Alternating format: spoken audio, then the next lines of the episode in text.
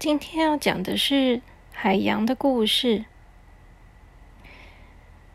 从前有一个小男孩，他的家住在海边。他们家离海边的距离很近很近，就好像是你从红绿灯的这边过马路到另外一边就到达了。海边有沙滩，上面有很多的贝壳。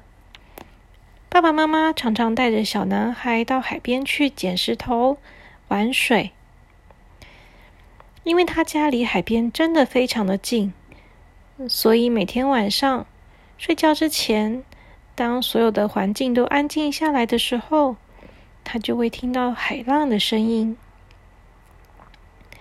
海浪的声音是这样的，退回去。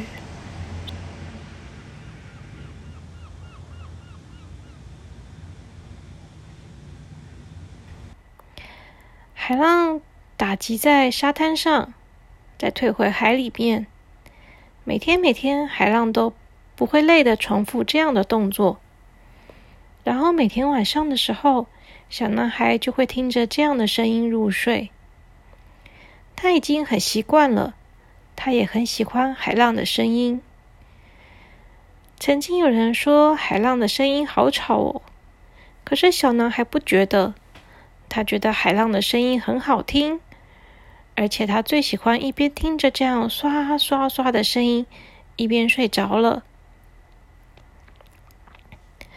可是呢，有一天，爸爸妈妈跟小男孩说，他们要搬到城市里面去了，因为小男孩要上国小了。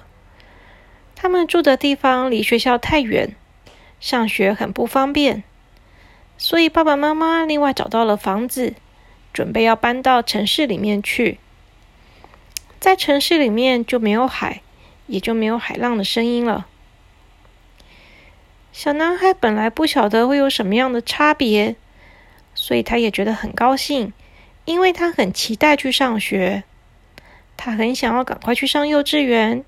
听说在幼稚园里面有很多的小男生、小女生。他们都可以当他的朋友，陪他一起玩，不像现在在这里。虽然他很喜欢海边，也很喜欢爸爸妈妈带他去海边走走，可是附近都没有别的小孩，只有他一个，他觉得有点寂寞了。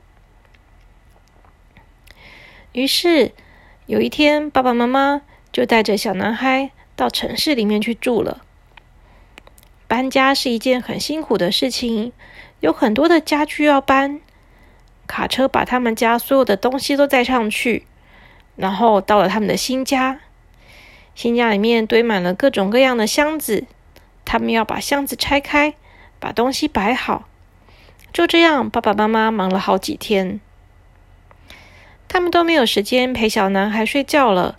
他们都说：“弟弟，你赶快先去睡觉，爸爸妈妈还要整理，你要乖乖的哦。”小男孩他也很想要乖乖的自己睡觉，可是啊，他发现一件事情，就是他睡不着觉了。为什么呢？因为这里他听不到海浪的声音了。海浪那个刷刷刷的声音不见了。现在他听到的声音是窗户外面、马路旁边有车子经过的声音。有摩托车经过的声音，有的时候会有人按喇叭的声音，还有一些小狗在叫的声音。总而言之，不管怎么听，都没有海浪那规律的刷刷刷的让他可以睡着的声音了。他在床上翻来翻去，怎么样都睡不着。直到爸爸妈妈很辛苦的把家都弄好了。整理好了，他们才来房间看看小男孩，结果就惊讶的发现：“哇，弟弟啊，你怎么还睁开着眼睛啊？现在都几点了？赶快睡觉啊！”爸爸这样跟小男孩说。可是小男孩摇摇头，他跟爸爸说：“哦，我睡不着，我没有听到海浪的声音。”爸爸觉得有点懊恼，海浪的声音啊，的确，他们现在搬到这里来，就很难听得见海浪的声音了。爸爸跟小男孩说：“我听人家说，如果我们拿着一个贝壳，听听看贝壳的里面的话，就可以听到海浪的声音哦。那我们明天去找找看有没有贝壳吧。”小男孩很高兴的点点头，他也有听过人家这样说。他以前也捡了很多的贝壳，可是都太小了。他不知道小贝壳里面有没有海浪的声音，应该是要大的贝壳才会有的吧。于是第二天刚好是周末，爸爸妈妈本来打算整理房间，可是他们心想，一定要让小男孩晚上好好睡觉才行啊。所以他们就带着他到海边去，想要找找看有没有比较大的贝壳，可以听到海浪的声音。他们没有去以前他们家附近的沙滩，因为那个沙滩上面没有什么贝壳可以捡了。他们换了一个地方，想说也许会找到贝壳吧。可是当小男孩到了沙滩旁边的时候，他们就发现啊。哇，这里大概不会有什么贝壳了，因为海滩上面好多的垃圾，还有保特瓶，可是没有什么贝壳的踪迹。他们还是试着一边走一边看有没有贝壳可以捡，可是除了碎石头和垃圾之外，好像没有什么贝壳的样子。小男孩觉得很沮丧，而且。为什么沙滩上有那么多的垃圾呢？他忍不住问妈妈：“为什么会这样呢？”妈妈跟小男孩说：“就是有人会乱丢垃圾，所以才会让沙滩上面变成很多的垃圾啊！我们不要把垃圾丢在路边，丢在水沟里面，或丢在任何不该丢的地方，因为啊，下了雨之后。”把这些垃圾冲到排水沟里面，这些垃圾就会顺着排水沟流到大海里了。所以啊，千万不要乱丢垃圾哦。小男孩点点头，他觉得有些人实在是太糟糕了，怎么可以把垃圾丢的到处都是，让海滩都变成不再美丽了呢？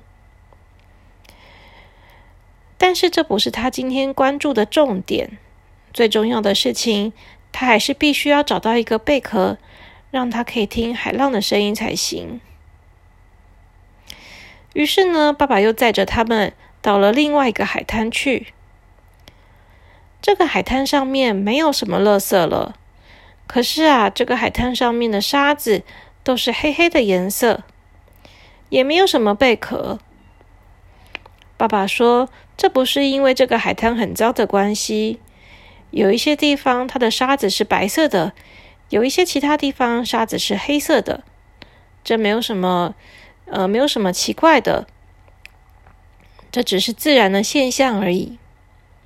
可是，在这个沙滩上面，他们也是找了半天，依然没有找到足够大的贝壳。小男孩觉得很沮丧，他心想：这样的话，晚上该怎么样才能睡着呢？